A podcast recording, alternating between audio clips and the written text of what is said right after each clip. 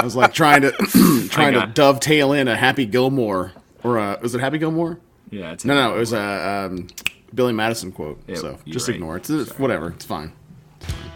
No, no, John, explain it for us. Nope. Good. Yeah, I don't understand. Cool. That's good. You should watch the movie um, Billy Madison. Nope. That's fine too.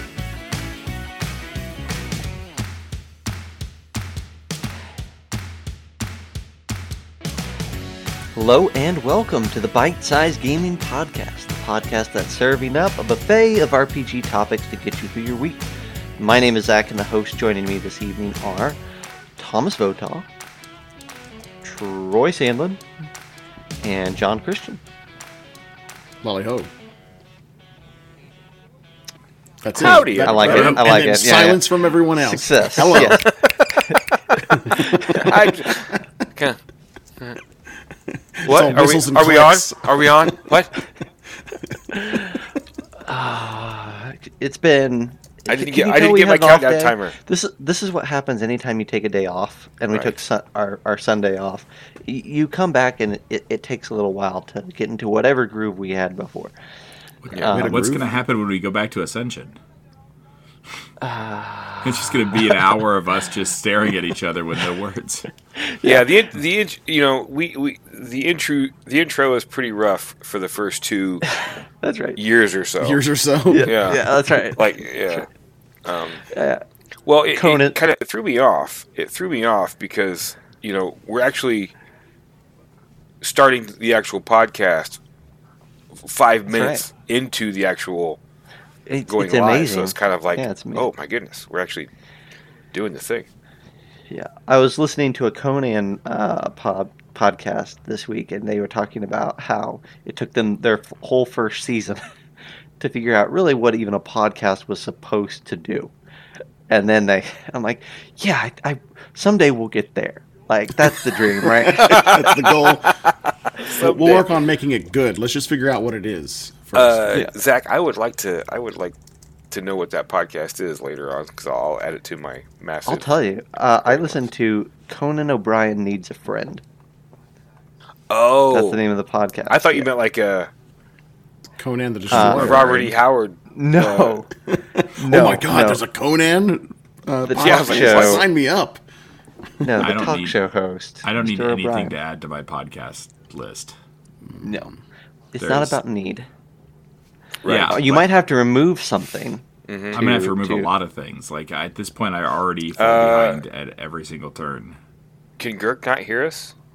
Girk says silence? No, he was commenting on the silence that played out there for a few beats. Oh, is the sound? the, un- the, sound the uncomfortable silence. silence after John it's... dorked out lolly ho as usual. I believe like, that's true, yeah. Crickets it's like, chirping. Um, It's like the time that I just pretended that I was, wasn't wearing a Where's Waldo costume on our stream. And then um, it's just like that. I'll just pretend like I'm I'm mute. That's right. It makes for a great podcast. It does.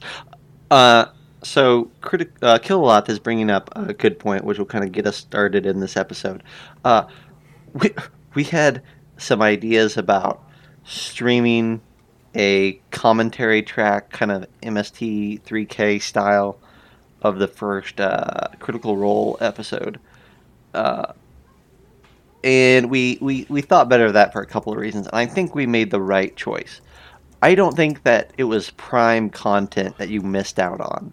Mm-hmm. Um, no. may, you know, uh, whatever your feelings of Critical Role are, what we did watching Critical Role was even worse content. By a, by a country mile, because it was basically like twenty minutes of sitting, listening, listening, and then like every fifteen, twenty minutes be like, okay, pause.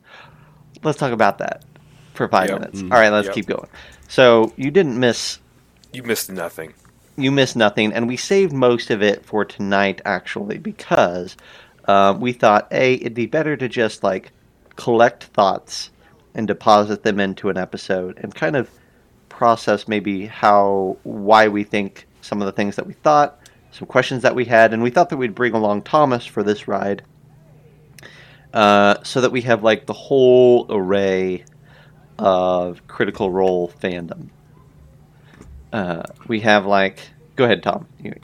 I would like to, before we get officially started... Yes. I yes. would like to ask people, before they started Season three, on a scale of one to ten, how they felt about Critical Role, and then after their opinion at the end. Oh, I love that. I love that. Yeah, yeah, yeah. Uh, let, let's do this real so quick before we dive in. We, I don't yeah. want. I don't want. I just don't want to get started on the topic before we. Yeah, I yeah, thought yeah, that, yeah. that was a great way to sort of. That's an absolutely. That's a great idea. Um, so let's let's start with this though. Before we dive in, is there any news that any of you feel like we need to cover real quick in the world of gaming? Not not crowd funders, uh, but other stuff in general. Uh, there is a new D and D survey out. There you go. And um, it takes you about twenty-five minutes to do. That's awesome. Not surprising. Uh, yep. And it's very in-depth, and it talks about uh, your history with D and D. It also asks about your favorite settings mm-hmm. of D and D. Um, goes into detail about those, um, things like that. So if if you're really itching for, you know, Mystara to come back, or the known or Hollow World, or something like that. Now's your chance to get on that survey and talk about it, uh, or, or forever let your voices be silenced, kind of thing. Mm. Um, I had to retake it because somehow, as I'm buzzing through on my phone, I don't know what I hit, but I shut shut the window out. Mm. You can you can stop it and come back to it if you do the save and. Save to restart later, but uh-huh. my uh, my dwarf fingers uh, hit something on the screen and closed the whole thing out. So I had to. Great, it's like sausage awesome. Links. Yeah, it's like ding, ding. And I was about like fifteen minutes in. The best part is you're going to try to start it up again, and they're going to be like, "We've already gotten your your your feedback. We we know that you hate everything about D and D," and you're just like, "No, that's not what I wanted to say." Uh, welcome, Master Dungeons and Craig. Yes. Uh, thanks, Craig. It is it is a sad state of affairs indeed. A stream talking about a stream. Uh, now, Mitch, uh, you you mentioned Dark Sun, and I'll comment that there was a pang of like sadness that rippled through me. I think Dark Sun had its thirtieth anniversary this year. Is that right? Mm-hmm. And I think it just kind of, kind of passed through the news uh, uh, last week, and you know, I, I was like, you know, I kind of wonder if we weren't at one point intended to have Dark Sun this year, and it got pushed back. Mm-hmm. It's not uh, coming. Just, yeah, it went, it went with a whimper. It definitely feels yeah. like it. That that anniversary. Yeah. Yeah. yeah, yeah. It's. Do you guys really think it's going to happen? I don't think it will. Personally, no. uh, if they do it, I think it'll be. I don't know. Um, I don't think it's going to be as detailed as people probably want it. It may not be in a book. It may be like a multiverse book, where they've they have like smatterings of stuff, like multiple settings in one book. That'll do kind of like a quick recap. Like here's the when last we met in Athas, kind of thing. They're keeping they're poking it with a stick and telling it to stay away. Oh yeah. Well, That's I mean, you kind of see that. I, I would not be surprised at this point that they do that with Dragonlance, with you know Fizban's Treasury of Dragons. Like, there here's a little I'm bit. That's nah, good enough. And then the three it's books that are going to come out. Gonna happen. You think they're actually going to do a full setting? A hundred percent. Oh yeah. Oh yeah. Oh yeah. Now, since since we're talking about Dragonlance, I uh, have a little something. I was a I was working on costumes this weekend. I posted in chat the Halloween costume that I that I wore for part of this weekend. If you guys see that, uh, I, I love that? the lit- I love the literature so much that I had to be a dragon rider. Excellent. All right. You're, you're riding Sky. That's fantastic. Not That's no. A... Oh, I'm sorry. If you guys thought oh. I was still talking, I was just my segue. I'm not actually Dragonlance. I like Aragon a lot, so I picked. Oh, okay. That's cool. That's cool too. I like that. The Superior Dragon series. Yeah. yeah. Mm-hmm. Uh, well, the other, you know, other piece of news that I had, and it's not really news, it's more of a commentary, is I think I read or saw five articles this week that blatantly, and, you know, there's an element that is always going to be clickbait but there's also an element that I think we just adopt into our, like, our vernacular. And I saw five articles that either said blah, blah, blah, five point five E or blah, blah, blah, sixth edition. And it wasn't talking about, like, you know, there's a sixth edition announced. It's like, oh, this component was talked about that may relate to sixth edition. Or here's the thing that was, you know, that we're ho- we're looking forward to in five point five. In, you know, it was, this is part of our everyday language now, is that mm-hmm. we are gearing up for a five point five or a six E. Well, it's and, triggering um, for a lot of people. I think it's more clickbait than anything else. Well, that's what I was saying. Is like there there is a clickbait, and there was a lot of that a few weeks ago. But I think now, like, I think it's almost gotten, pa- like, my read is that it's got past the point of clickbait, and it's settled into just, like, a chunk of the population has just accepted that we're not going to pretend that it's anything that it's not. It's going to be another edition in some element. So we're not going to call mm. it five E plus. We're going to call it five point five, or we're going to call it six. And we're waiting to determine which one we settle on until we see what it looks like. Mm. Um, but anyhow, it's just really interesting that we that that language has persisted and probably will persist and probably will grow stronger over the next two years.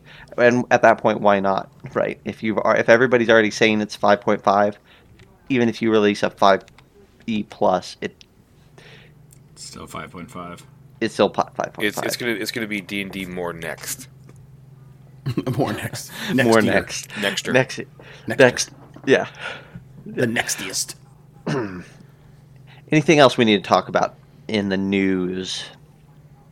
Getting a lot uh, of head shakes. Mitch Mitch says that uh, the new to- the new service rewards doc came out for A L, which hasn't. Uh, I haven't seen that yet, but. Ooh. That's interesting. All right. Well, I'm sure you can find that on the Adventures League website, which I believe is adventures league dot org. Next Evolution Extreme. That's right. Uh, well, hey, then let's dive in um, let's dive to our in. main topic today. We got plenty of time to discuss it. Today, we're going to talk about Critical Role Episode One, and look, we're we're not. This is this is a one t- once in a lifetime experience. Um, this is this is not going to be a regular segment or a regular episode in our feed. Yeah, I, w- um, I wouldn't even call it an experience. Yeah. It's just it's just a thing that's happening. Yeah, yeah. Um, but we did all sit down and watch a chunk of it. Thomas is uh, watched the whole thing. Uh, Troy or John, did either of you end up uh, finishing it out? Yep, I did. Yeah, I made it about a, ha- a little over halfway through. A little, okay. little over. I passed the combat and, and a little bit further than that. Okay. I've, uh, I've watched it actually. I've I've watched it once and listened to it once. So, oh, because like, I had it, right. I had it headphones in when I was at work today. Mm. Mostly right. just because I was doing this show. If I wasn't doing the show tonight, I wouldn't have. Mm. I wouldn't I have re-listened. That, I love that Thomas is a wonderful guest and does better homework than we do, and we're the ones that are supposed to be hosting this thing. Well, that's the whole point of getting guests in, right? Oh, you do the heavy lift for us? Yeah. Cool, let's do yeah, that more often. That's how that's how that should work, right? Like, Isn't that how? Yeah. That's part of figuring D and D out beyond. Podcasts. Yeah. That's yeah. Oh, the, damn. Oh, that's the thing. Cool. Excellent. Well, that yeah. took us two years. It's like, you know, be, being Somebody good write in business. That down. Yeah. It's like being yeah. good in business. It doesn't matter if you're, you know, if you're smart enough to run the business, you just have to surround yourself with people smarter than you to do the stuff for you. Oh, see, mm. that's I've heard that one before. Yeah, so that's why we got Thomas come on. Yes, mm. uh, we've got uh, uh, Mister David and Mister Joe in chat now as well. It is a full chat tonight, which we it love.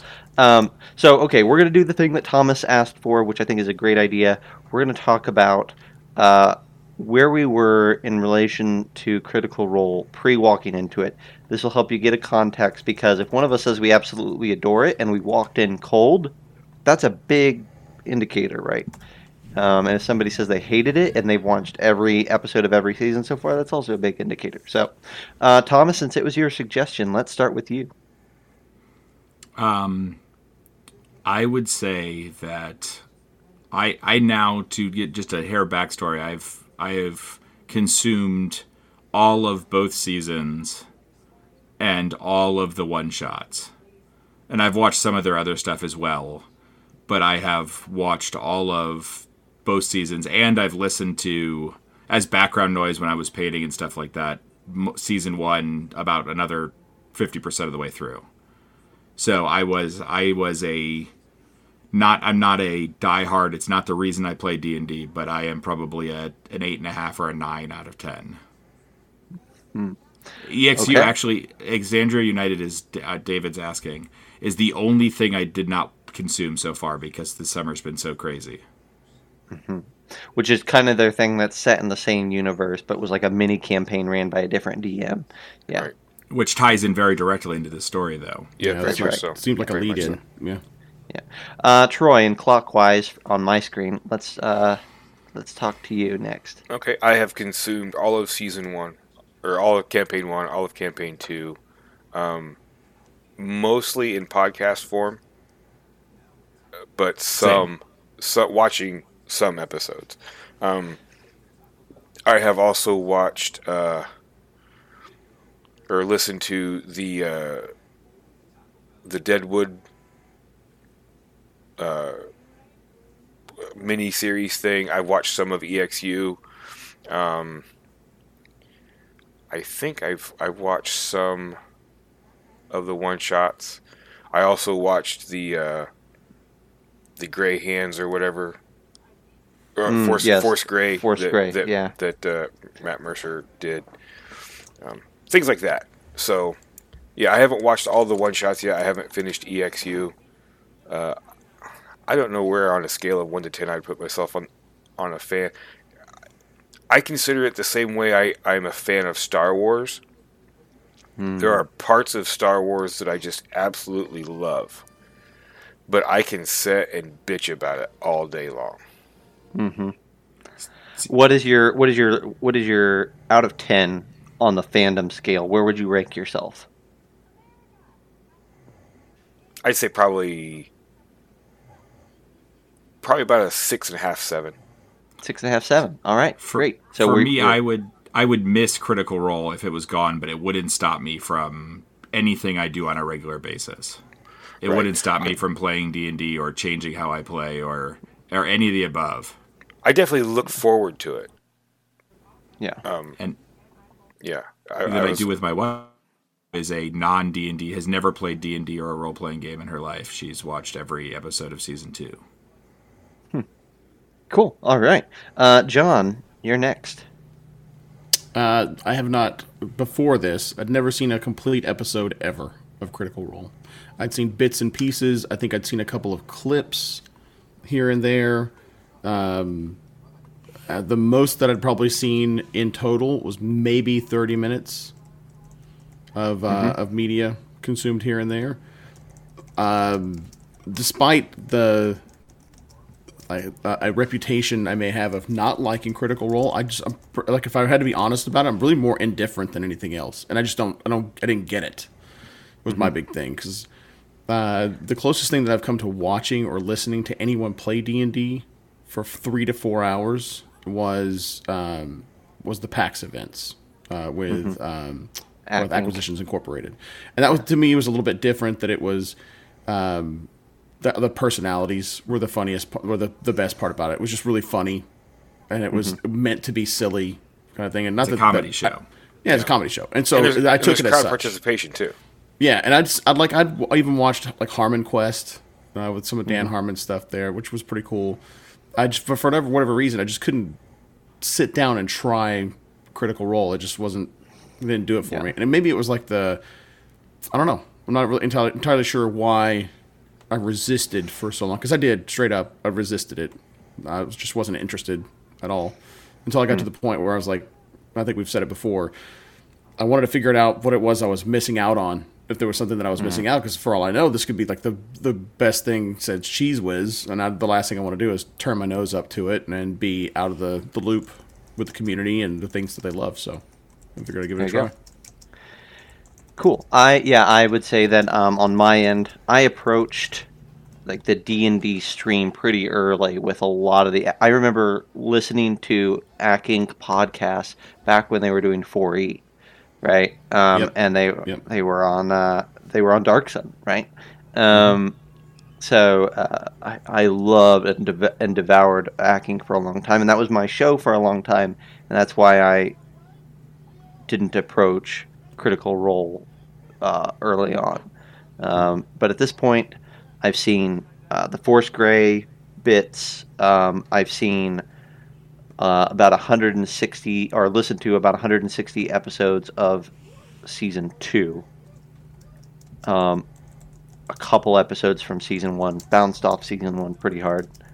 Um, a few other one shots and Deadwood, and um, so I, I, I would say, um, John, we didn't we didn't give you a, an opportunity to do a grade. I would put myself mm-hmm. at like maybe like a a four and a half, five, somewhere in there. Mm-hmm. I'm like a. Bef- beforehand, uh, the, the only reason why I'm this low is not because of any animosity, but rather just, again, indifference. I'm like a two or a three. Yeah. Like, it's just something that's on the periphery that people are talking about.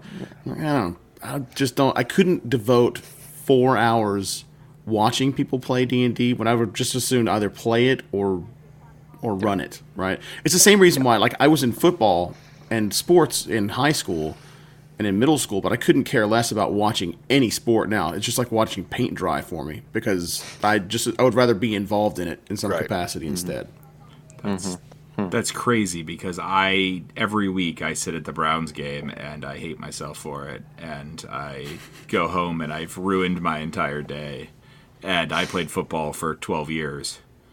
And, and there, uh, yeah, I. I And that, I've got other buddies of mine that are like that, where they just, like, they watch the crap out of sports. They're really into it. I just, like, I really enjoyed it while I did it. I just can't watch somebody else do it. It's just boring to me. Well, I mean, that, that kind of harkens back to Thomas's uh, sadomasochistic tendencies to himself. Fair enough. At this point, at this point, we were supposed to be good, and I'm still going, and we're bad. So I can't, uh, I can't disagree. I said, uh, so as a point of clarity, uh, Bear Droid is asking how many episodes. Um, I think I said one hundred sixty. I uh, I think I overshot that by a bit. Um, the first campaign is one hundred fifteen episodes. The second campaign is one hundred forty-one, and I made it to uh, episode one hundred eighteen. Um, and then there are thirty-nine one-shots and Uh, eight episodes on Exandria Unlimited, and then two episodes of the current season. So oh, you're oh. probably talking two hundred fifty, three hundred, ep- three hundred episodes, probably averaging somewhere around about four hours. Four hours. Yeah. So you're talking twelve hundred hours of content. Yep. Yeah. That's that, uh, something to fill your I, rainy day. I agree yeah. with you, though, John. As somebody who can look at it um, objectively, I can't sit. I am... I am too busy. I would never, ever have any feeling of wanting to watch Critical Role if I had to sit in front of a T V yeah, every nope. episode for four hours. Mm-hmm. I've worked two jobs or three jobs since I started watching Critical Role that have been lock yourself in a room or lock yourself. I, I'd start, or like when I was painting, I was headphones in for twelve hours a day. Mm-hmm. And I can't run or play D and D during those times. So I put on something that I enjoy, whether it's this podcast or a book on tape or Critical Role or anything else. And that is how I really enjoyed them, because I could, five hundred hours doesn't feel like that many hours when you're working fifty, sixty hours a week mm. and you are, you are just, you have nothing else to do. And you, you might as well listen to something or put, cause I'm not going to watch it on T V. Right, and, I, and there was, I totally get that. And I, I think Troy had mentioned before that he listened more than he ever viewed. Oh yeah, and I could totally get that. I think for me though, again, it's I listen to I listen to audiobooks, and so that's one of the other things too. I've already have a, a some kind of media that I consume, an audio form of media that I listen to on a regular basis. That I was like, it took it was the precedent, right? So I I never well, I'm not going to replace something that I'm not really sure about or that I'm not really I'm not really thinking, I don't think I'm really going to get into it at all, with all of the stuff that I've consumed through audiobooks. So, because yeah. I'm, I'm like David, I used to drive a lot uh, back and forth. Like about three hours total per day, an hour and a half one way and an hour and a half back from work through traffic. And so I read, listened to, read, listened to a lot of books that way. And it just, Critical Role just never got into, spun into the, into exactly the, uh, the, the list. You guys were talking about a Conan podcast before we got real started, and And Troy thought it was a Conan the Barbarian podcast, and I said, "Well, that would be uh, that would be cool, but um, I would have to cut something else because I don't have the time. Well, and that's you... the same thing you said with with I just cut for Critical Role, and or I listened to a couple and I cut for Critical Role, and it was it was worth it to me to change some other stuff out to make the time. You, you wouldn't have to really cut anything, Thomas. You just would have to make the choice to not listen to Critical Role again. There's that. But I was, I was to be fair, I was driving, there was, when I was driving to Cleveland, I was driving, on a, go, on a good day, if I left at normal times, I was in the car for five hours. Mm-hmm. Yeah. So, it's easy when you're listening to seven episodes a week, not in, just in your car. Fair enough. Okay, so we, we all uh, kind of have our basis now. Um, so the, the second, or the third, campaign launched uh, in October, and we had intentions of watching it live and all that, but we settled on what we settled on, and so now we all have this experience, and we've we we I think it would be disingenuous of us to say, like, here's here's how we grade an episode of a show, right? Like, that's that's a bit of a mess, especially for people who haven't followed it all. Um, so I don't know that we're here to grade it, but I think maybe draw what we can out of it and say, like, here, here's interesting things that we picked up on. John, I know you had a kind of a list of things that, uh, uh, at least a short list that you were bringing up during during the episode about mm-hmm. um, the the contract that. Uh, Mercer has between himself and his players, and how mm-hmm. and how that's presented. I think those are the things that are that I think we should focus on tonight. Is like, what are those things that we draw from an episode of Critical Role that is either very, very different? Uh, I think I think um, Mitch there in chat was talking about how, you know, Critical Role plays a different type of D and D than we do. Um, mm. wh- why are those things different? And and is that even true? Is it is you know you can talk about that, but um, what are those differences, and what are the similarities, and how can we make our games better, or at least, you know, yeah, well, play around with things based off that. You know, to to what Mitch is saying, to what you're saying right now, I think that's part of the issue that exists within Critical Role, because you can't, it's not just a thing, it is a unique, it, it's its own it's its own thing, because it is it is a show on the one hand, and it is a group of people playing D and D on the other. Yeah. It is there it is a show that uses the rules of D and D as a framework to present the information of the show and to present the action and stuff like that. So, you know, the arguments of, well, it's not real D and D. Yes and no. It's D and D, but it's D and D being played in a way that normal people don't play it. Normal people don't have an audience of thousands of people watching their every every move. And they don't have, their D Ms don't have a budget or a production crew or, or anything like that behind them. So it is a show. It is an inter, it is a vehicle of entertainment for that people watch and not experience. So yeah, they're going to play it a little bit differently than what we play. Yeah, I kind of liken it to, for based on what I watched, it feels like, and I don't mean this in any derogatory sense whatsoever, by the way, I, uh, that it's like reality television, where it's not, yeah, it's it's close-ish, or it's it's like a, it is like a a representation of reality, but it's not necessarily reality, right? That there's there may not be a script that they're following, but there's kind of like a like there's still a path that they're kind of on together, or that they've or they've they have agreed to play it a certain way, or to run it a certain way whenever they interact with one another at the table, whenever Matt's talking and, and things like that. And again, it's not it's not bad. To your point, uh, Troy, it is still D and D, but it's just not. I I've I it's never been. It's not a t- version of D and D that I've ever played, or that I've ever. that I've ever, ever run. And by that, I mean, I like, think, the way that it, things kind of operate in the, the whole grand scheme of the of the show, from what I gather. I do think, I do think though, that this view, this last viewing for me. Interestingly enough, you would think after one hundred episodes I would have actually thought about anything, um, but evidently not until until this one. But but I, I think I came away saying there's nothing here that's not impossible to emulate at your table. Right. Um, uh, you know, the, yes, they have this contract between Matt and his players where Matt's fine with taking a back seat and with giving them opportunities to step in. And I think a lot of D Ms do that. But then the players also have this agreement of when it's our opportunity to do so, we are going to take that opportunity as it's presented. We're going to work our way through something um, within these parameters of our capacity to do so.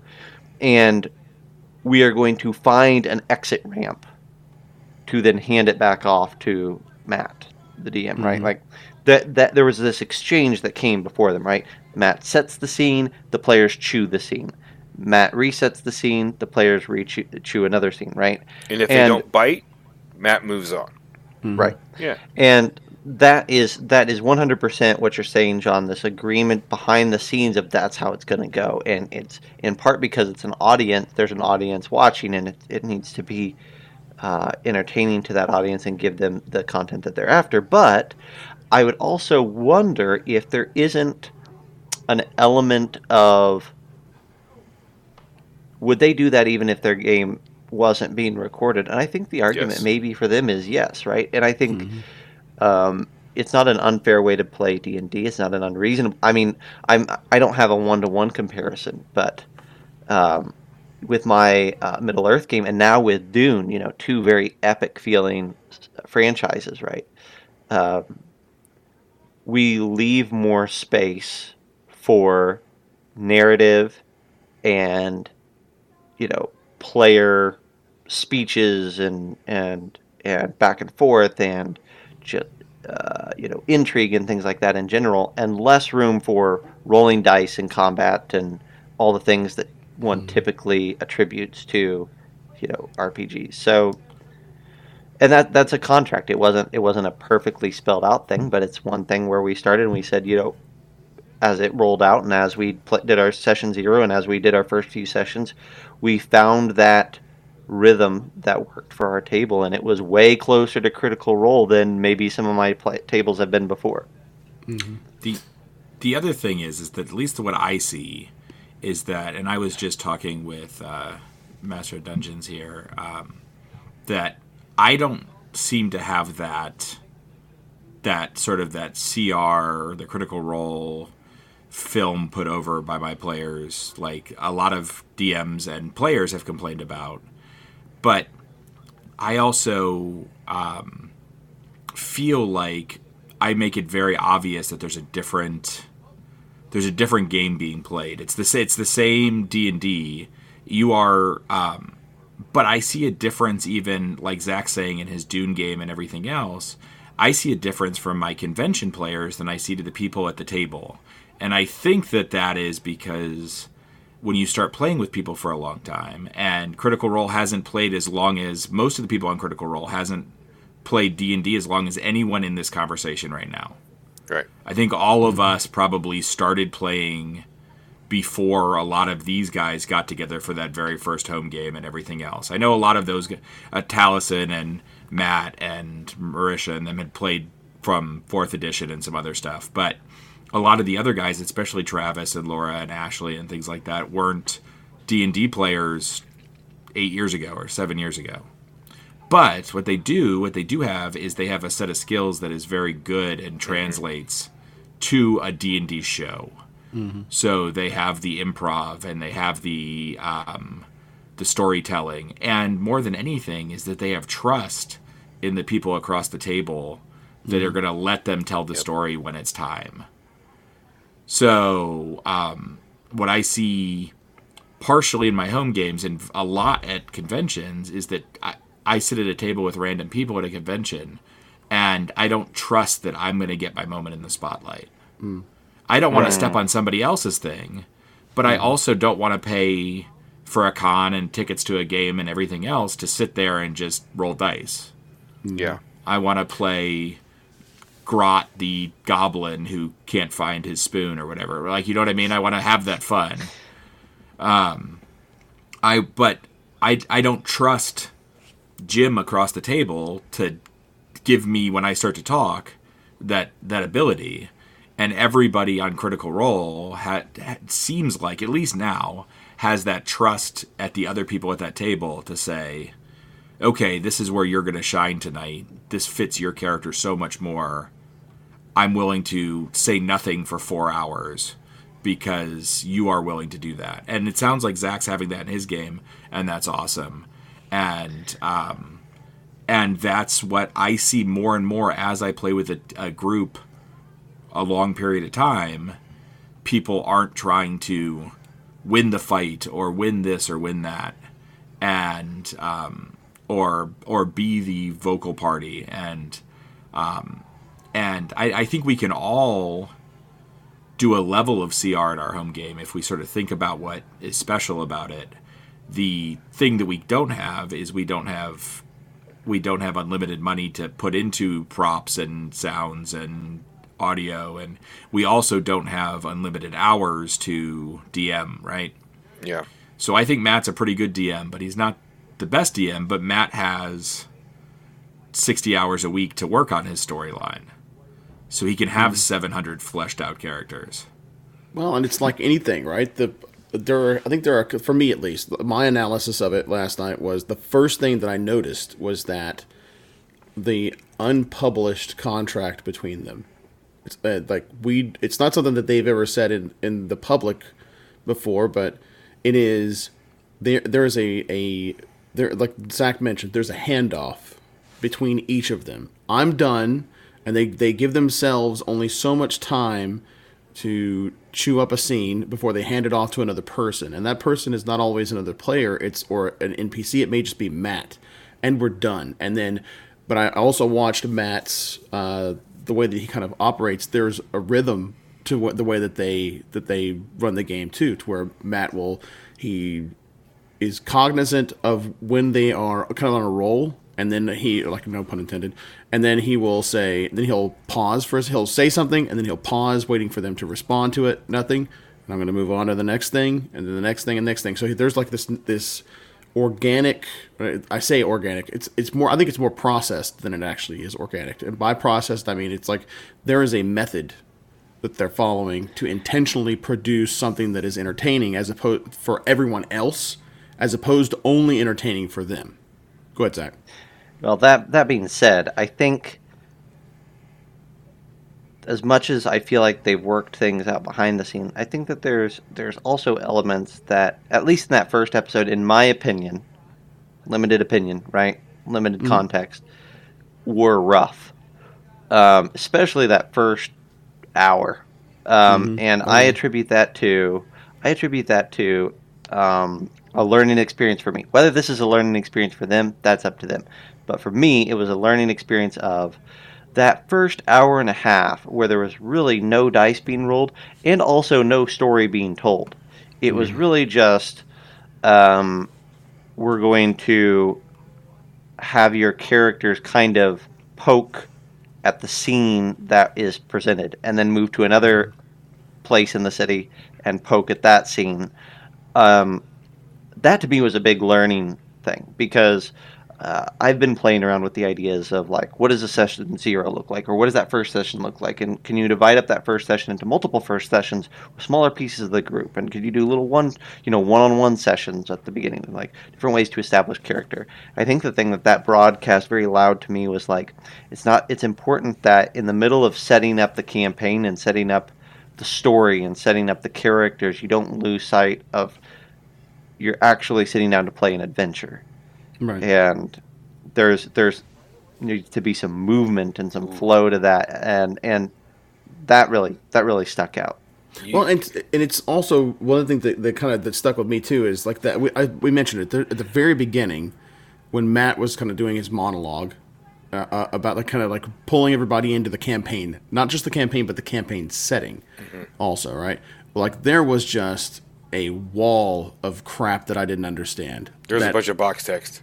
Yeah, well, not, the box text is one thing, right? But there's like, there are all these names and places that I've got no context on as a first-time viewer. So coming in cold, coming in like campaign three, uh, episode one, like none of that meant anything to me. But it may have been like super Easter eggy for everybody else, and oh, I know exactly where that thing is, or if they did like Exandria, you know, the extended stuff like that may mean something to them. But for me, coming in cold, I had no clue. So a lot of it was me still trying to like, I'm just, it's like the barest thread hanging on to where they are and what they're doing. And I'm more, I'm, I'm more focused on just the, the immediate of what's going on, and not necessarily the setting that that Matt tried to immerse them in. I don't. I don't really think that first opening salvo from Matt was Easter eggy or a bunch of callbacks. Hmm. So I don't think you, you missed anything. Mm-hmm. I think what that was is more like the opening crawl of Star Wars. Okay. It's, I'm going to, yeah, I'm going to drop names, and I'm going to drop places, and I'm going to drop events that I've never talked about before, but they're going to come up again later in, you know, I'm just kind of setting the scene. Kind of a thing. And Zach said something just a little bit ago that I think is key. And he said something about, uh, you know, watching this first first episode, they weren't playing an adventure. They were chewing through scenery. Mm-hmm. And I think that's part of what Critical Role, where there's a huge disconnect for some people with Critical Role. Because like the four of us, we come from an Adventures League background. Currently, I mean, we've played D and D in other capacities before that, but we, you know, we run a lot of Adventures League at conventions, and that is an adventure in four hours. You have to get from point A to point B in that four hours. Go. Mm-hmm. So when on Critical when Role, s- oh, oh, sorry, yeah. I didn't mean to. No, on Critical Role, they're not running an adventure. They're playing a story, and that's a completely different style than what a lot of people are used to. So that's why you can have those, you know, just two characters chewing up scenery for an hour and everybody else just sits and watches, because they're trained as actors. They know how to do those handoffs, and they're excited to see what those people that have the floor are going to do with their time. And we don't have that in normal games. Because people, like Thomas said, they want their their time in the spotlight in that four hours. They've paid for their ticket. They want to do something cool. They want to they want to be the, the D M's focus for a few minutes, like everybody else. These, you know, the Critical Role group, they don't have that preconceived notion. If if Sam doesn't say one word for the entire four hours because Marisha and Laura, it's all about them, he's happy to sit there. He he might do a little bit of side conversations here and there, but he's paying attention to what's going on between uh, Marisha and Laura for that time, because he's their friend outside of the game, and he's their fan inside the game. Mm-hmm. And, hmm.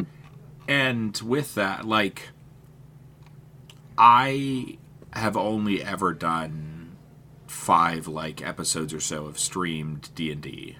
Zach and I did Dungeon, which is like a dungeon crawl of uh, of uh, layers of dungeon that he wrote um, at the beginning of last year on Twitch. And even when I am not locked into those people in the room, and they have it even more, right? Because they have friendships with all these people. These are their mostly their best friends at this point. But also these are their business partners. They want to see them succeed, all of the above. But even when I didn't have those same background with the people that I was playing with, I paid more attention because I knew that I was putting on a show to however many people were there, whether it was no people or, or we didn't ever had a ton of people, but a couple people, they're watching me, so I don't want to be jabbing my face full of chips or talking to my wife off camera or whatever it may be. Um, my goal is to give more so, and that's probably not fair, right? Because like I should be giving that same attention in my home game and everything else. We should play, like Adventures League, we should play two hours and then a scheduled break and whatever, unless something's happening. But that's not how it happens. When we get together, I have my phone out because my kids sometimes call because I play on Saturday mornings, or I'm waiting for a call from um, convention or whatever it may be. I am setting things up because I want to be there and I want to be around my friends, but I'm not giving the same one hundred percent to the story, and they have even more reason than I do to give one hundred percent because it's their business and their livelihood and friends and all of the above. Well, that's one of the things that we talked about a little bit, I think, off show, or that I had brought up specifically, is that I know that we're talking about like a almost a business arrangement between entertainers, right? But I think that there's a lot to be gleaned as a player from that, not necessarily just the dungeon master. And I know we focus really heavily on DMing on the show, but I like right now for myself, I'd I'd like to park on how to be a really effective player, not just effective player, but like to be a, to, there's a difference between a good player, the player that shows up on time, they are prepared, they have their dice, they've got their character sheet, they know what spells they've got, they understand this, they, those are, that's a good player that I want to have at my table. The difference to me between a good player and a stellar player is the player that is engaged, that is invested in, not not necessarily in my camp, my world, or the, like, or anything like that, but they're invested in the table. This is like cre- helping create or collaborating on this, on a story, and um, a, or a scene or whatever you want to call it. It's like they're invested in it. They are engaged. They uh, they have a, a there's they bring an energy to the table, their own unique energy that is theirs. They're not trying to mimic somebody else's. It's theirs, right? And they're speaking their own voice through their character. But that that player is. Whenever a player does that, they are equal to the D M in every possible capacity, if not like stratospherically more so. The D M can then just kind of like sit back and like act as a mediator and a moderator, and then just kind of like give off the effects of what their actions do. But really, the players really own the story at that point. And for me, I would just go on cruise control as the D M and let them just chew it up as much as they want. And I would, I'd be very happy to have players like that at the table that are just super, not just invested in their character, not just in theirs, but they're invested in other people's characters, and they're yeah. attentive, and they're intensely listening and paying attention, and and like they're not on their phone or, or things like that. Like the more of that that you get, that I've those tables that I've I've sat at where that's happened, that's where you have these really amazing moments with one another that are the things that you talk about for years after. Yeah. And the funny thing is, uh, when you say, you know, a good player is this and an exceptional player is this, the funny thing is the Critical Role cast really aren't in the category of good players hmm. because a lot of them don't know what their spells do. Yeah. I, that's a lot of them that don't know what their me. abilities do and things like that, and won't for the entirety of the campaign. Mm-hmm. But... You know, and, and uh, I think I think somebody, I think uh, Mitch brought up in the chat about um, the expectation of players, you know, that watch Critical Role and then come to D and D for the first time and expect, you mm-hmm. know, Critical Role levels of game. It's like, you know what? Here's the thing. And, and this is to all players out there, whether you're brand new, whether you've been playing for forty years. If you want Critical Role levels of DMing, then you be a Critical Role level of player. Amen. And you do all the things that John just said. You be engaged. You you you focus on what's going on. You know what is happening. You know, you might not know the rules behind your rage, mm-hmm. or you might not know how to how to shoot off a, a fireball, but you know your character and you know the drives. And the one thing that I've kind of settled into over the past year or so is everybody sitting at your table or in your virtual tabletop or however you're playing the game, everybody sitting at that table, D M included, is a player. Mm-hmm. And everybody has one responsibility at that table. And that responsibility is to make sure everyone else at that table has fun and has the ability to to have a great time and to build a great story. Not you worried about your character, and that's the problem. The people that sit at your table and be like, well, you're not as good as Matt Mercer. It's like, well, yeah, you're not as good as anybody on Critical Role either. because all you're worried about is your character mm-hmm. and what your character gets to do. As soon as the entire table gives up, and I think Critical Role does this better than anybody else that I've ever watched. The people on Critical Role are more interested in the cool shit that everybody else is going to do and not their own character. And that's what you need to have that kind of level of trust and storytelling and how you can let people chew the scene for an hour or two and you not say a word. You have to have that desire to see what everybody else is going to do. Don't worry about what you're going to do. You know, don't worry about, oh, I want my time in the spotlight. You'll get yours because everybody wants that for you. It's yeah, I mean, why... that's... Go ahead, Thomas. Go ahead. Oh, it's. I was just going to say, that's why my wife watches it.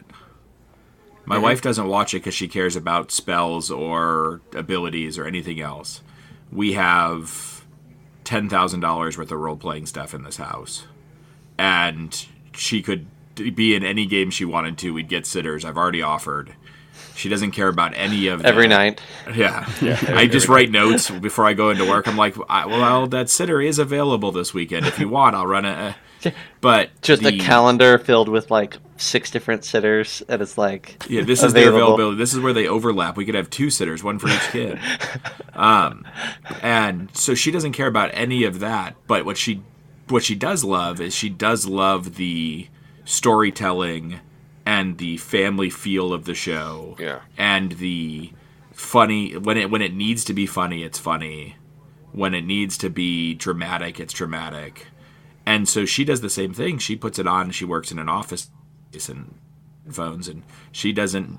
She doesn't watch. She doesn't re-listen or go. She has never gone back and started, but she started at season two and listened through season two, and um, and we watch normally like the first forty-five minutes together on Thursdays, and then we both listen to it in podcast form on our own. Mm-hmm. And she really enjoys it, and she gives a damn about D and D, right? Yeah. So. Um, It's it's funny to see that, like, it very much is a show, but it's a show because they have all those good D and D tendencies, right? The reason it's so good is the same thing he said, is that we need to be we need to be better players if we want those kind of um, situations in our home games. We need to be better at, as a D M, letting our players take that spotlight, or as a player letting... Set, helping set the scene for the D M, so we are telling stories that are um, for everyone, not just you or not just me or whatever it may be. I'll say, like, the last thing that I kind of pulled from it, um, to kind of, you know, bolt something onto the side of what you just said, um, is, you know,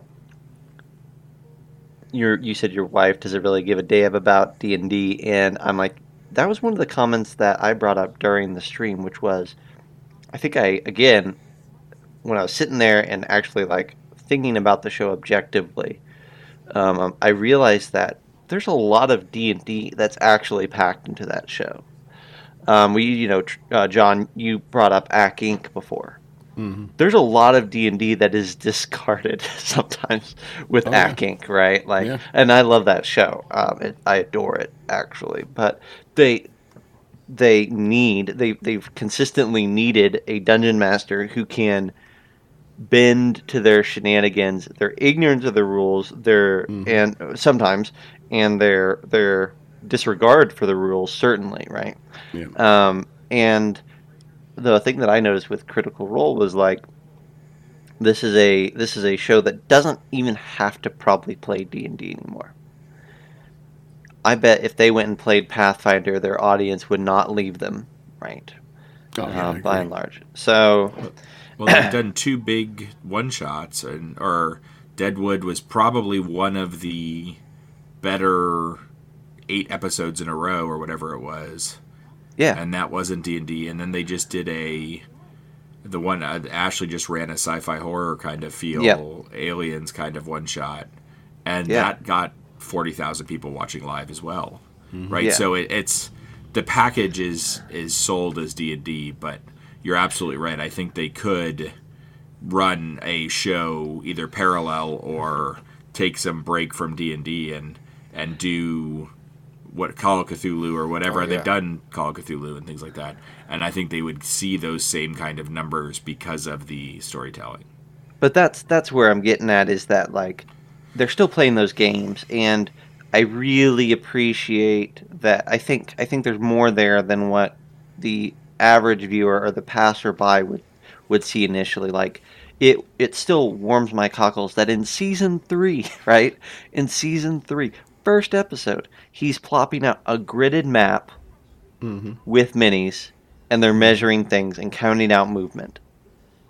Like, they don't, they arguably should not be doing that. They don't have to. They arguably should not, for a streamed show slash podcast, to be counting out movement is tedious, right? Um, but they do, and I'm like, that. That's ah, they haven't well, look. They haven't we've left talked that about it. Bef- we've we talked about it before about how, and it's this is conjecture, admittedly, but how, like, the state of the game and the direction that the game seems to be veering towards is more of like a almost more theater of the mind and more of a internally cinematic experience as opposed to more tactical. And so in the like to your point, in the first session, they're still going to the tactical. They've still got minis and positioning and grids, and they're count like you said, they're counting things out. So it is interesting to, to me to see, and I'm I'm grateful for that. By the way, there are some things. It's that's part of the you know the genesis of D and D, of that tactical play that that's still honored, utilized at the table there, as opposed to just being, you know, just one really long improv session with one another. It made me realize maybe that, like, I kind of had this, like, idea in my head, and I, it wasn't based on any fact necessarily, but I had in my head that, like, all the newer wave of players, you know, they they, they, they really cared that much about tactics and grids and whatnot. They just want to tell a story. I'm like, I'm not sure that's true. I think maybe they want the whole package. They just, you know, want it in a different ratio than, than we've come to expect, but they're not abandoning that. Um, and I think that that's, if I actually, when I thought about it, I'm like, I think that holds true at convention play, at least, when I mm-hmm. run for younger the younger audience, or the audience that's fre- with coming in with fresher eyes. They love the throw out a mini, throw out the minis and, yeah. and the terrain and all that, just as much as the older crowd does, the more experienced crowd does. Um, I don't think that we're losing that. I think it, you know, in today's age where you can find a group online easier than you can find a group in person, it's harder to do that. Mm-hmm. It's more of a challenge, but I don't think that the desire has seeped away. Well, I've seen the same, a similar thing that you've seen with new players, both in person and online. There's like, they get, they're relieved. The ones that I've run for, they're relieved whenever a grid comes out, when a map comes out and there's something for them to actually look at, like, that's kinetic. There's some, there's a, a touch and a texture to it. There's so that, that the, there's more grounded in the real. It kind of creates that bridge of the theater of the mind with, with what they actually can, can see with their own eyes. And so between being relieved, and that's whenever they kind of like all of the, they all set up. And they all, their body, they shift, and they be, you can see them lean forward, and they become more interested in what's going on whenever those those physical things come into play, and not just like handouts, right? Because like you see a difference between, well, here's a scroll that I spent two hours aging and printing off and doing all this other stuff. This handout that I'm handing over, oh, that's pretty cool. And then they kind of like, oh, wow, you did a really great job on that, and they're done. As opposed to, here's a map that I put together, and here are minis. And they're like, everyone leans forward, leans a little bit closer, and they get a little bit more into the story whenever they can actually kind of see things unfold in front of their eyes. Well, yeah, because mm. what is that scroll really doing? It might be immersion. It might help you, help pull you into the story some more, but there's nothing else to do with it. Sure. They they showed that in the very first episode. They gave Laura um, this, the note that she wasn't able to mm-hmm. study at the mm-hmm. library. Was on a on a like a physical prop that she opened yeah. up and and read. Um, the other um, the other part of that is I think you see that on both sides, right? Um, we tried playing. My group tried playing um, Dungeon of the Mad Mage, and mm. got done after three levels. Mm. We loved the group. We loved our characters. They just had no interest in. They went out of Skullport and never came back. They had no interest in in turn a corner, fight, turn a corner, say two words and fight, turn a corner, fight, turn a corner, search, turn a corner, fight. I don't think there's yeah. a difference between, like, that's a slog, though. I mean, I, no, and I, that's what I'm saying. Out of me on it. Yeah. I'm not. In, they're not. Also, not interested in. Hey, why aren't we having any fights? Right? None of my players want to come to the table every Sunday and talk with N P Cs week after week mm-hmm. after week. If that means there's no fighting in one, one seven o'clock, uh, or one seven-hour game or something like that, or six, whatever we play, it's not the end of the world. But if I don't give combat in the next game, people are going to be like, hey, what's going on mm. here? So I think mm. we see we see people who are used to um, playing, just like we see in any part of your day or any part of your hobby or any part of your life, you see people who are used to an older way, which is, hey, I would like to see it. When D and D started, it was basically a combat scenario kind of feel, mm. that Dungeon of the Mad Mage, go in and see if we can survive kind of feel. And they're so afraid of hearing that um, that they that we're going to roleplay and we're focusing on roleplay players and things like that. And the opposite is true about the younger people coming in too. And I've had people in my store, because I am I use Critical Role maybe a little differently than some, but I use Critical Role as almost a old-fashioned radio story, right? So that's sort of what I treat Critical Role as, and I find out I find that I enjoy combat, but I enjoy, find that in Critical Role, I, I am a lot less invested during a combat. Mm-hmm. Right, it's I don't kinda... care as much when they're fighting. I want to hear about the new monsters. I want to hear about what's going on, and I do I do enjoy listening to them play. But I will leave my phone running at my desk and go use the bathroom or anything else. I don't have to pause and worry about missing thirty seconds or go grab a water or whatever it is. If I'm listening to story, I normally don't do that. I normally don't walk away from the storyline because things are changing. Right. I know enough about what how barbarians work or how sorcerers were or whatever it may be that I don't have to hear them cast Chaos Bolt or whatever it may be. I do want to know when when... when they're going across the cable car and he's explaining the land situation and everything else, what that looks like. Because, so, I, um, I think that I have said to people in my store, and to get back to the point of like, hey, I, I actually fall on the other side, is that I I get upset when there's too much combat.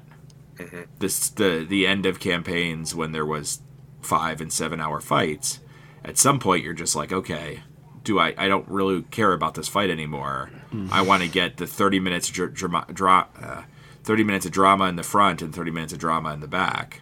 And I want forty-five minutes of combat. Mm-hmm. And um, and uh, people look at me, these young guys, they're like, well, then how can I do my cool things? Can I?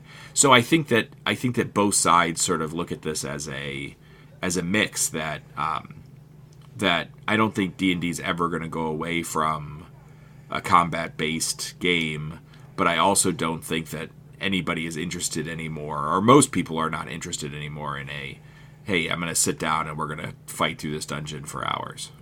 Well, yeah. How many times have you all, as A L D Ms, right, how many times have you been at a table and one of the compliments that you've gotten was, you know what I really liked about that adventure? It was it was really well balanced. I like yep. the fact that there was some role play and there was some tactical stuff. We got to fight some stuff and we got to talk to some people. They the they time. want the balance. Like people, to your point, like if you do one full R P session for your home group, even your home group, the next time around is like, are we gonna uh, fight anything? Are we like, is, do you not have like a board or something for us to Jenga at some point here? Because that that's a thing that needs to happen, and you get that in, in public play. I get that all the time. I don't. Do you guys? Do you? Do you all get the same thing from your players? In one hundred percent. Public play, in public play, yeah. I mean, yeah. You want that balance in in home play. Uh, it's it's not necessarily they're upset if we have a session of all role play and the next one, oh, we're upset because we're going to have another session of all role play. It's like, you know, the. the story goes where the story goes. If if you guys want to attack the king because you're talking to him because you didn't get to fight anything last night or last time, you go right ahead and, and and we'll stomp you. But what that's fine. Um, I There's... think I think one of the things that people I get frustrated with is the idea that the only cool things your character can do is on your character sheet. Mm-hmm. It's like it's mm-hmm. it's only the ability. That was the problem with me for fourth edition, because yeah. I was stuck so much on what those powers said. Yep. Because they put so much into the powers and, and like flavor text and all this stuff. So it's like, well, I want to use this ability, but it, the situation doesn't resemble the little piece of flavor text at the bottom, so I can't really well, do and it. Not only that, but it was incredibly explicit in fourth edition about this is exactly what it does, mm-hmm. period. There's no room for flex in that. And to yeah, your point, yeah. you're not you're not alone. Every, like I can't even begin to tell you how many. One of the things that I've seen is a, I wouldn't say a cardinal sin, but I think it's something that players that have been playing D and D for a while fall into, is that they depend so much on their character sheet to tell them what they can do. Yep. As opposed to them kind of like kind of like new players will say, "Hey, can I do this?" Yes, yeah. you can do that. Absolutely. Whereas a player, a, a, a more vetted player, will look at the character sheet and that's like, "Well, that's not." That's that it. being I said, I can't do the I'm thing, not right? good at that, so I'm not going to make that charisma check. Or exactly. Yeah. That being said, I think that there's a variety of players too. It's not just experience level; it's also sure. just like what a player wants out of the game. Uh, I'll be the first to say that, like, when I play D and D, as opposed to other R P Gs, I mm-hmm. want combat. I I am happy to do a role play session. I like the R P aspects. I like storytelling. I like all of that. But especially when I play, uh, as a player, I want combat to be a part of it. Um, and a big part of that is because I do have a character sheet, and because I I I selected to play this system because I like the way that the mechanics work. Mm-hmm. Um, and the mechanics are, for a player, the things on the character sheet. Um, So there, and, and I have, I think the thing in my, my home games, especially, like, you come to learn that there are certain players that could play role play sessions every, every session for, and never roll a dice again, probably. And they'd be super happy. And then there are players who need to combat every single session. And, um, I think those are rare though. I think those two are the end of the spectrum and they're rare. They can be, but then there, but there's, There's always a a um, a mixture of skewing one way and skewing the other in most games, right? There's it's rare that you have a whole crew that skews towards um, combat, or a whole crew that skews towards loving the role play. Um, does happen, but that's a rarity. So, is there anything else that we need to cover, fellas? I know we're we're pushing up on a late episode, a long episode tonight. Uh, anything else that you, you drew out?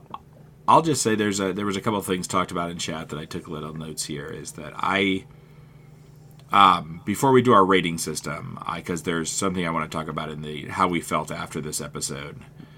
But when we said it feels more like a business, and I, I don't feel that way as much, right? Because yes, they are pushing their business stuff in the beginning, and it's a lot more prevalent because there's a lot, their business has grown, so there's a lot more things to push. But I don't, th- I think that what did it for me to show that it's not, it's more about them playing a game is the fact that it seems like every season characters get crazier, not just with Sam, but with everybody, mostly just to mess with their friends. And if it was a business, you're going to take more, more easy approach, in my opinion. And so I felt, I felt like in the beginning of this session that it wasn't, some of these things weren't serious enough.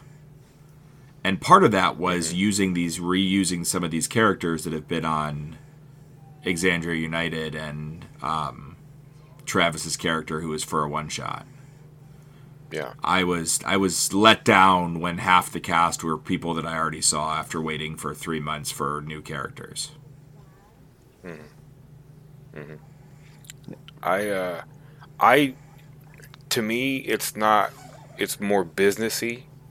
It's campaign one, the whole the whole way through felt like here is a group of people playing D and D that are very skilled in what they do, and they and, and their occupations, you know, have a chance to shine in this in this spotlight here. And so we're getting to see a, a new and different thing, but it's it's a group of friends playing this game, and we get to watch. And it's a very awesome story. It's very intricate. It's very involved, and it's really cool. Campaign two for me, was, it wasn't so much businessy. It was they realized they had a show, and I I would get frustrated during certain episodes because it's like, okay, for whatever reason, the people, the the, the cast has more of a desire to, let's put on a fun episode for the people that's watching, and not let's play this game as friends and play out this cool story. And I'm hoping in campaign three, they go back to the season one style of, hey, forget that you've got a million people watching you right now. Just play the game and tell the story that you guys are doing, because I don't, I don't like it so much when it's, oh, let's let's try to be funny right now for the fans watching. Hey, let's try to do this for the people watching. That's where, to me, that's where you're losing, where it loses some of the the, the spark. Well, my well, guess what, is like, they from understand. The old adage, you can't capture lightning in a bottle. You know, but it sounds like to me, as someone who has not seen any of that, for me, I I immediately see the production of it and the synthesis of a, of a game, as opposed to the organic growth, just like the outflow of a game just happening with, with people that are really friend that know one another and they're comfortable with one another, close to one another. They know, you know, they're they're kind of like their play styles and stuff like that. So I could see it being synthesized outside of just like the production values, right? Because they got a really sweet rig and setup and lights and all that good stuff. That's that's one thing, but even still, just the way that it kind of played out felt. That's why I used the term of reality television. If it's, it is synthesized reality. It's not. I'm, I'm not going to go so far as to say that it was scripted, but I do think that there are probably like some beats and elements that are probably like, hey, there's something that's going to come up that's going to be like this. They may not say. Matt may not say exactly what it is, or maybe it is more organic than that. I'm not entirely sure, but it does. If there, it felt like it kind of there were like predetermined a path, if not rails, that the thing was going to end up flowing on. It just felt like that the way that it the way that it operated, and I don't begrudge that. As someone that's coming in fresh, I didn't experience that like that homebrew feel of season of a campaign one or the shift into. To me, that's just like that's what I this this is what I know, and to me, it's like I. It is what it is. It's supposed to be entertainment. And so this is them. Their this is their attempt to uh, appeal to a broader audience yeah. in entertainment, I guess. You know? Yeah. I will say I, this though: they're willing to take risks, though. I mean, like one of the, to me, a risk is if you drop F bombs and like a lot of them in in a stream. That to me diminishes your your your possible audience impact. Like who who who is going to to listen or view, and who's going to be comfortable allowing their kids to view it or things like that too. So that was that was surprising to me. Some of the language they, that was used there. I'm not being a prude been, about it. I'm just yeah, really surprised. They've done that since the very beginning. So mm-hmm. it is. I. It felt like there was more of that this week. Mm-hmm.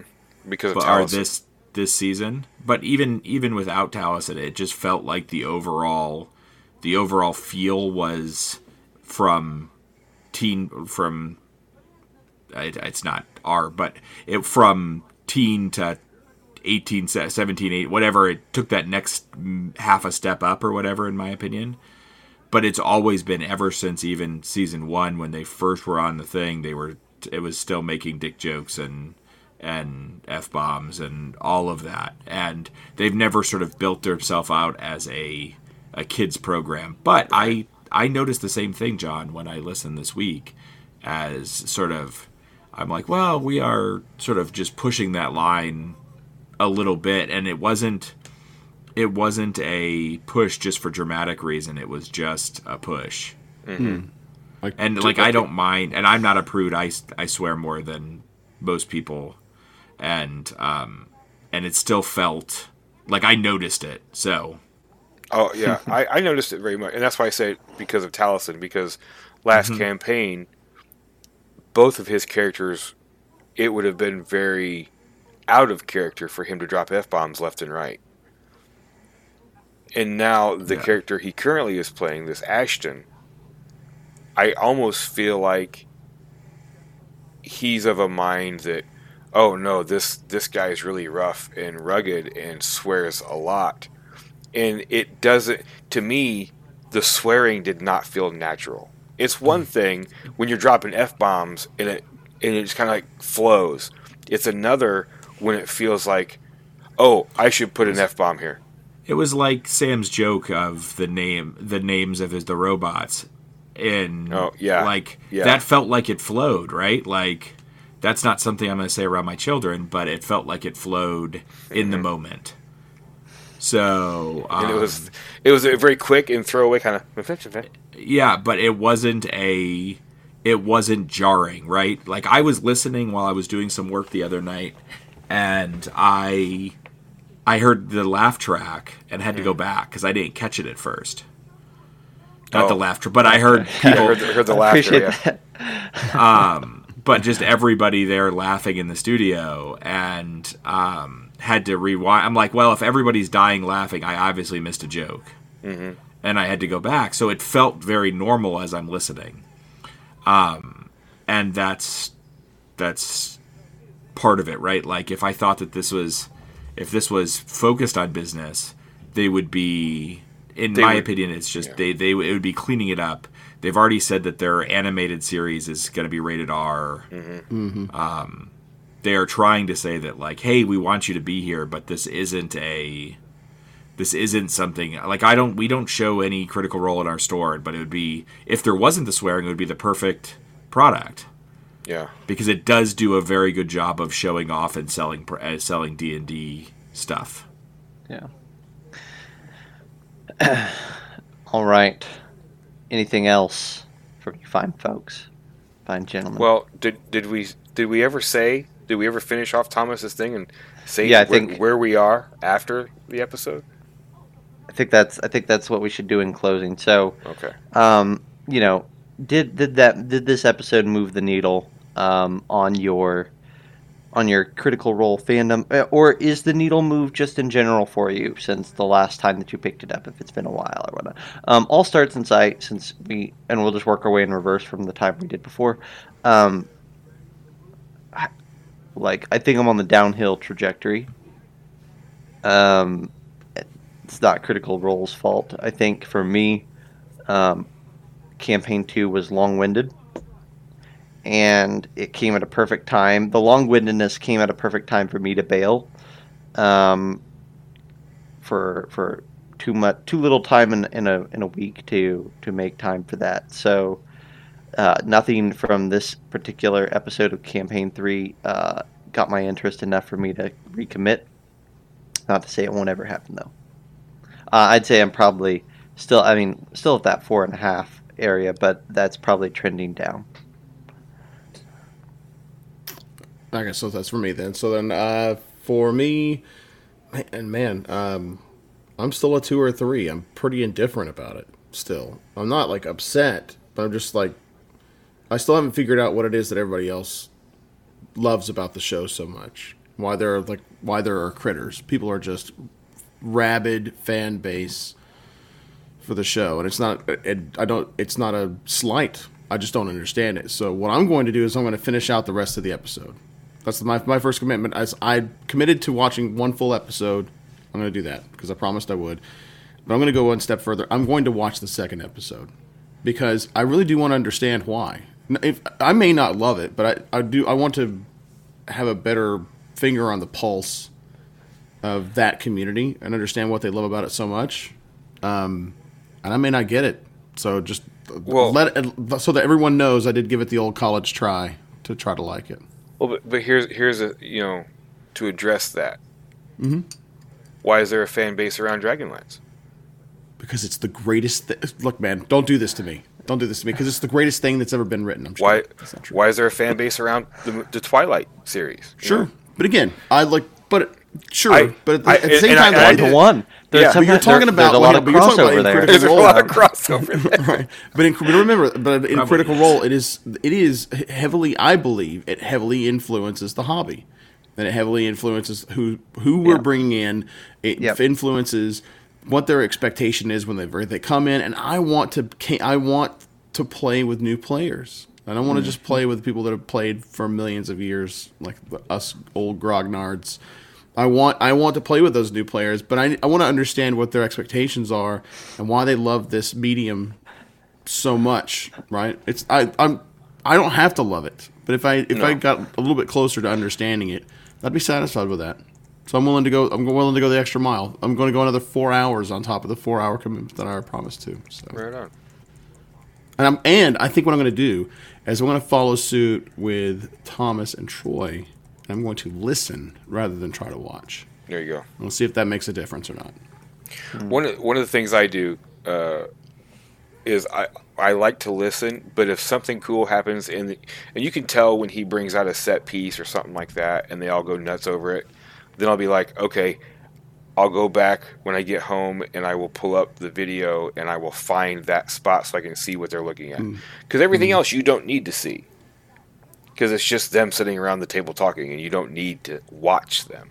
Or mm-hmm. if they laugh at something, you know, if, if there's something that I catch, I will go back and try to, you know, try to try to watch those, right. those sections.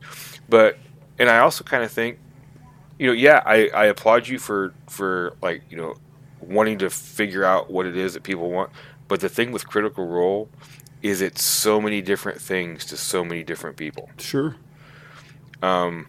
Honestly, it it's ju- it's D and D that I have access to all the time.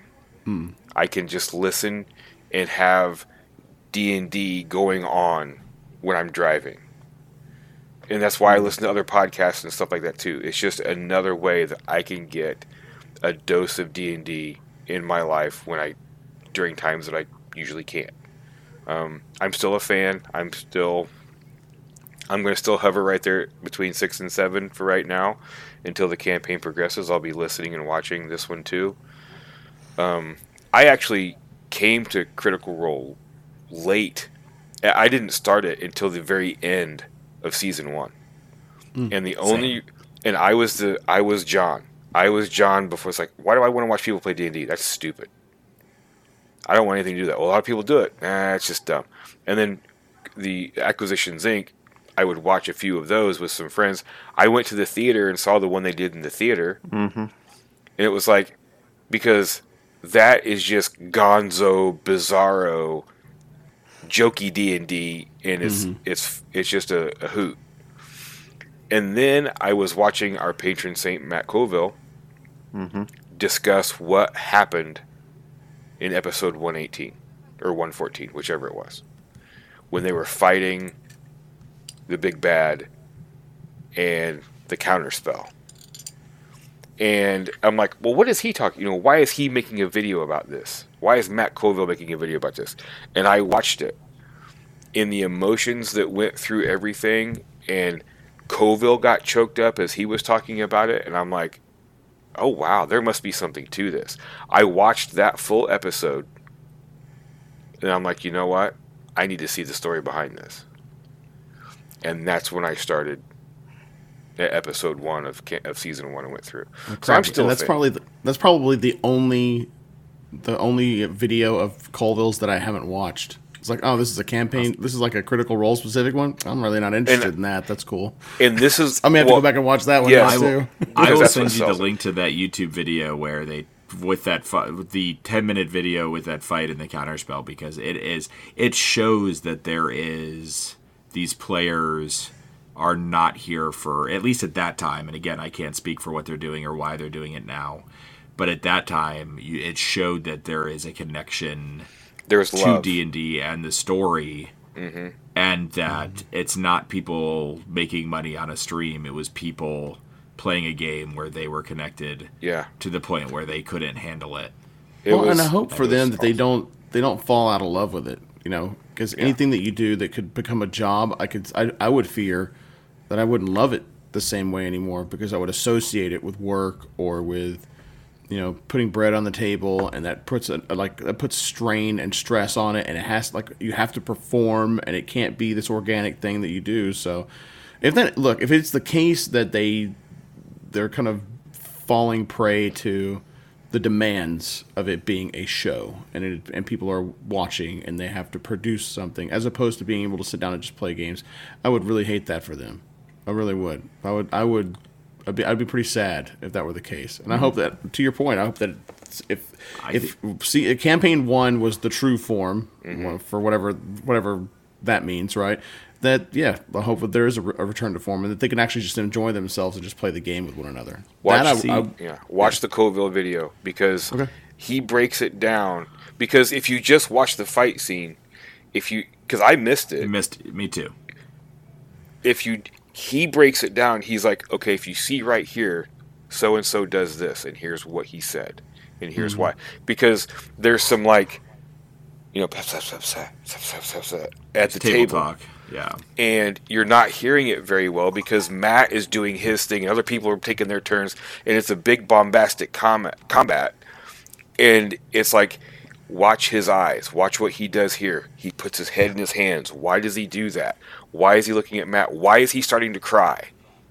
Mm-hmm. And it's like, what the hell is he talking about? And so watching that whole video of him explaining it, and then he shows the clip at the end, I was like, I was choked up, and I'd never seen Critical Role before. And I'm like, done. I'm in. I got to watch yeah. this. That's well, I'm almost sold at this point. I'm going to I'm gonna go back, and I'm going to watch that video that I kind of like I swiped against, right? And we'll see... We'll see if it has the same effect. That is almost exactly the same um, reason I got into it, but from a different angle. I watched, you talked about the Forced Grey, mm-hmm. or the Force Grey, that Matt Mercer did as a like D and D live kind of feel with um, Storm King's Thunder and then um, Tomb of Annihilation. When I was starting to run for my store... Those were the, that I was coming into the store D and D at the same Adventure League at the same time as those were on YouTube.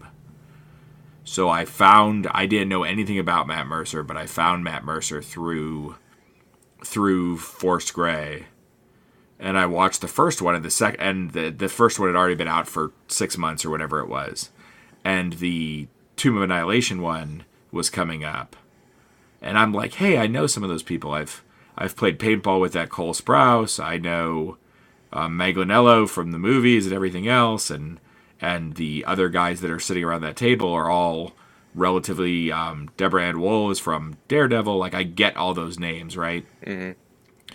But I don't know who Matt is, and I'm like, oh, this is fun. He's he's pretty good at this. Like I like playing, and Matt's pretty good at this. I wonder what else he's done. And I started searching, and I it was the week of one thirteen. So I am, I, I look up, um, I look up Critical Role because of course I do research on Matt and I find Critical Role, and one thirteen was just live on, on YouTube. And so I go and watch that video, which is the most recent thing that he's done. And then I'm like, so when do we get one fourteen? Cause they're stopping right before that big slog of a battle. Yeah. And I then wait till it comes on YouTube the next time because I never used Twitch at that point or anything else.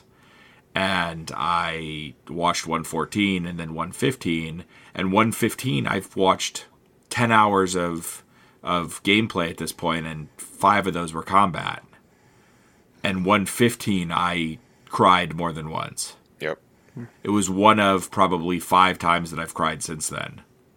Like, I'm not a big, like, emotional crier kind of person, and I am now crying over a YouTube video that I know not much about, right? Yes. And I'm like, this is what I have to go back. So in between season one and season two, I listened to almost the entire, the six weeks or eight weeks that they took off, I listened to almost the entire season one. Because hmm. I was working, I was... um painting and working an overnight job where I listen to headphones constantly.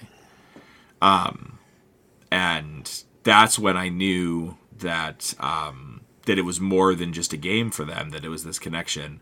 And I don't think, and John said you wouldn't want that to to change for them, and I don't think it has. And I think that's part yeah. of the reason they continue to have the adult language and have the dick jokes and have the um, all the the inside jokes and everything else, instead of picking merchandise. I mean, instead safe. of making easy options and safe options, and where I do think that it's become more of a show than D and D is is combat. When they, I think they, I think things are dumbed down to save I Ps at times, meaning that I think combat is easier, and I think Matt could do a better job of making combat truer to form if this was a game at a table and you're not going to kill off a million dollar idea. That is a bit, but he is not afraid of putting some smack down sometimes. I mean, yeah, you know. I, I think he has found a way to soften it enough that it looks like real combat, but but it is mostly pretty safe. Yeah, yeah, and I say so. um, which is the opposite of Zach's games, where it looks like real D and D, but it's mostly just death. That's so, fair. That is so. So fair. Uh, I had to get that in there after everyone was talking in the chat. Um, but Troy, you never gave another po- number where you're at now. Oh no, I did. I said I'm still probably okay. like that six or seven. I just I need to see where this campaign's going to go. To if I if I go up a little bit ways or down. I mean, I enjoyed season two or campaign two. Um, the the the most of the a lot some of the characters just really grated on me right from the beginning, yeah. and it went all the way through. But um, I will tell you this for John, that if you if you go back, if you watch that Colville video and you just do decide to go back and try, you know, to watch season one, keep your eye on Sam, because it seems like nine times out of ten, if there's something that's going to hit you in the feels, it's coming from Sam. Well, okay. Sam is a. I mean, Sam is the most professional. Um, um, what's the word I'm looking for? The um, just going off the top of your cuff. What's the name of that for improv? Improvisationalist. Yeah, I yeah. mean, he did he did improv theater for years before before um, doing some voice actor stuff and things like that too. So. He uh, that's his entire career, not entire, but that's a huge part of his that's background. Huge. So he is really good at tying people's stories from one side to the other. Yeah, uh, yeah. But, he, he he he comes off like, oh, this guy is just the absolute chaos jokester mm-hmm. at the table, but he will do things that is just watch the Colville video and then watch Critical Role. What's my mother's name? Okay. Yeah. And um, it's funny that everybody is is about the same level of um, like score. Like season three didn't change anything for anybody. John comes yeah. in still indifferent, and, and Zach is about where he left when we talked at the end. Well, that his... fir- that first episode was. I mean, I appreciate the staggered introduction to the characters. Um, I think that's probably where like any any scripting would have been done, is like, okay, I'm bringing you two in first, then I'm going to bring you in, then I'm going to bring you in, that kind and of thing. I, I don't even think that felt that way, just because of the fact that people seemed to be like not ready to get back up and leave the table when they did. But yeah, um, that being said, uh, I start all my campaigns that way, so it didn't feel weird to me. Yeah, it didn't feel weird. It just felt. It's one thing if you're sitting at the table going through it. It's another thing if you're sitting there watching it, or if you're the person sitting in the hallway, like what John said, for an hour and a half while the rest of the people get to do something. Mm-hmm. But that's for our style of games. These people are all about that kind of thing, because mm-hmm. the whole time Travis is, say, is standing off camera watching his friends shine, and that excites him. They're telling a five hundred hour story, not a five hour story. Yep. Mm-hmm. Yep. And so for me, I am, my overall outlook of Critical Role hasn't changed yet, but I would go from like an eight and a half to like a five on this season. Mm. To start out, yeah. Did you watch I the am, second episode yet? No, I have watched okay. the, the first episode pretty much twice now. Okay. And um, for me, the character, the as I said, I was I was unbelievably disappointed that half the cast is is a refill. Mm-hmm.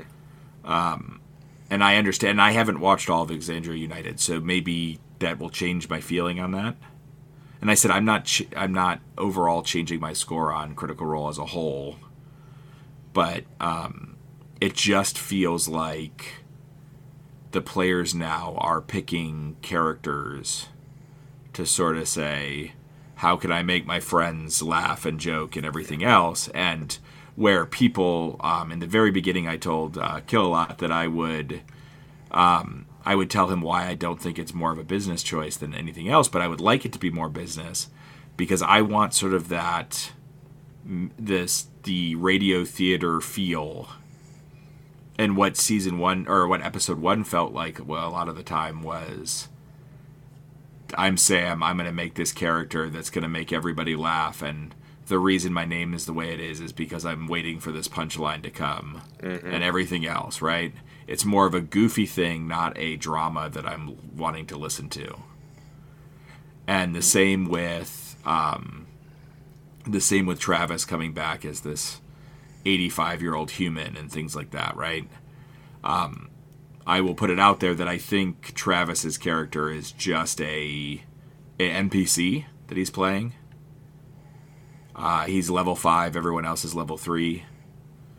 My guess is that he is a a throwaway character until they get to whatever backstory stop that he w- is the character that he wants to play. Yeah, I agree. But, um...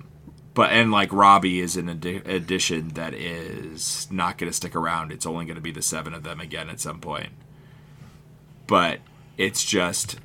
I heard he was there for the whole season.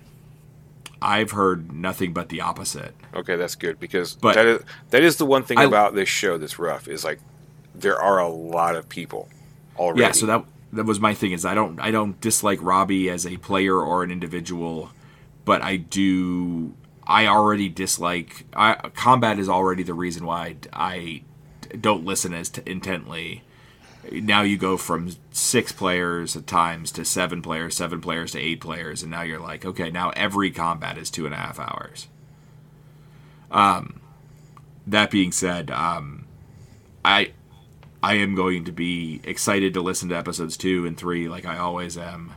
Um, but... But I am, um, I am, I am, I am more frustrated that it is, it wasn't more of a business decision, right? Like the swearing caught me off guard, and I'm watched a thousand hours of mm-hmm. content already. Um, the the characters that were um, the same or anything else caught me off guard. The the um, certain characters and the way they approach them as sort of a laughable, make fun of my buddies, I'm doing this because we're here kind of thing, not as a drama. And again, I'm not saying that they shouldn't be doing it that way. I'm just saying it that for me as a consumer of the media, right. I want I want a drama, I want a story. And again, I'm sure they're going to get there. I there's no there's nothing that would stop me from watching the first twenty episodes probably, or listening to the first twenty episodes, and committing eighty hours of my life to trying to see if this is something that I want to do. But, um, but yeah, I am. I was I was disappointed, and it wasn't the the, the skewed start, but it, I was disappointed in the first episode, and I will be interested to see where that goes. I did like, I did love the setting that Matt portrayed. Yeah. So yeah. That's a whole different thing, and I know we don't have a ton of time for that, but but it did go very, um, the character choices were strange. It seemed like a, it was very lopsided party, and mm-hmm. it seemed like a lot of this was L O Ls instead of trying to tell a story. It was more of a friends joking around at a one-shot than it was... Yeah, let's, um, let's make up weird characters. Let's make up weird characters, and again, I don't, I don't know what half of these characters or or subclasses or anything else truly are yet. So, hmm. we'll see. I'm I'm still super excited for it. I will, as I said, I'll watch a bunch of it, but oh, I yeah. am I am interested to see where this where this goes, and I can't believe how good their stats are, because I don't think I've ever rolled stats anywhere close to what every single one of these players is playing. I think they need to release Critical Role character creation dice. Yeah, one hundred percent. Uh, damn. Because my, I get like point by if lucky stats. Yeah, if lucky. And they get like the average one in here is like fifteens, fourteens, and thirteens. And I'm just like, I have no clue what is going on here, but my f- four d six drop the lowest is is not these numbers. Yeah. Well, fellas, I think that's going to do it uh, for this episode. Appreciate you guys hanging out. Uh, appreciate all of chat. We, I, I'm not even going to try to attempt to call everyone out by name. We call, did that at the beginning um, and, and throughout where we could. Um, but we had a great chat tonight. Appreciate you all hanging in there. Yes, indeed. Um, we've got some cool guests on the horizon. Some regular episodes on the horizon. Um, a lot in store. If you uh, have thoughts about this episode or any other, you can head over to our Facebook page and drop us a comment or a message. You can also head over to our Discord, which is alive and kicking, um, and uh, chat with us there. We'd love to uh, love to uh, have a good discussion. Um, you can find that information and more uh, in the show notes if you're listening on a podcast. If you're listening live, you can always hit us up, and we'll, we'll get you the links. Uh, fellas, thanks again. Uh, and until next week, we'll see you next time. Have a great game, everybody. And is it Tuesday yet? Everybody stay safe out there. Sorry, Matt, I had to.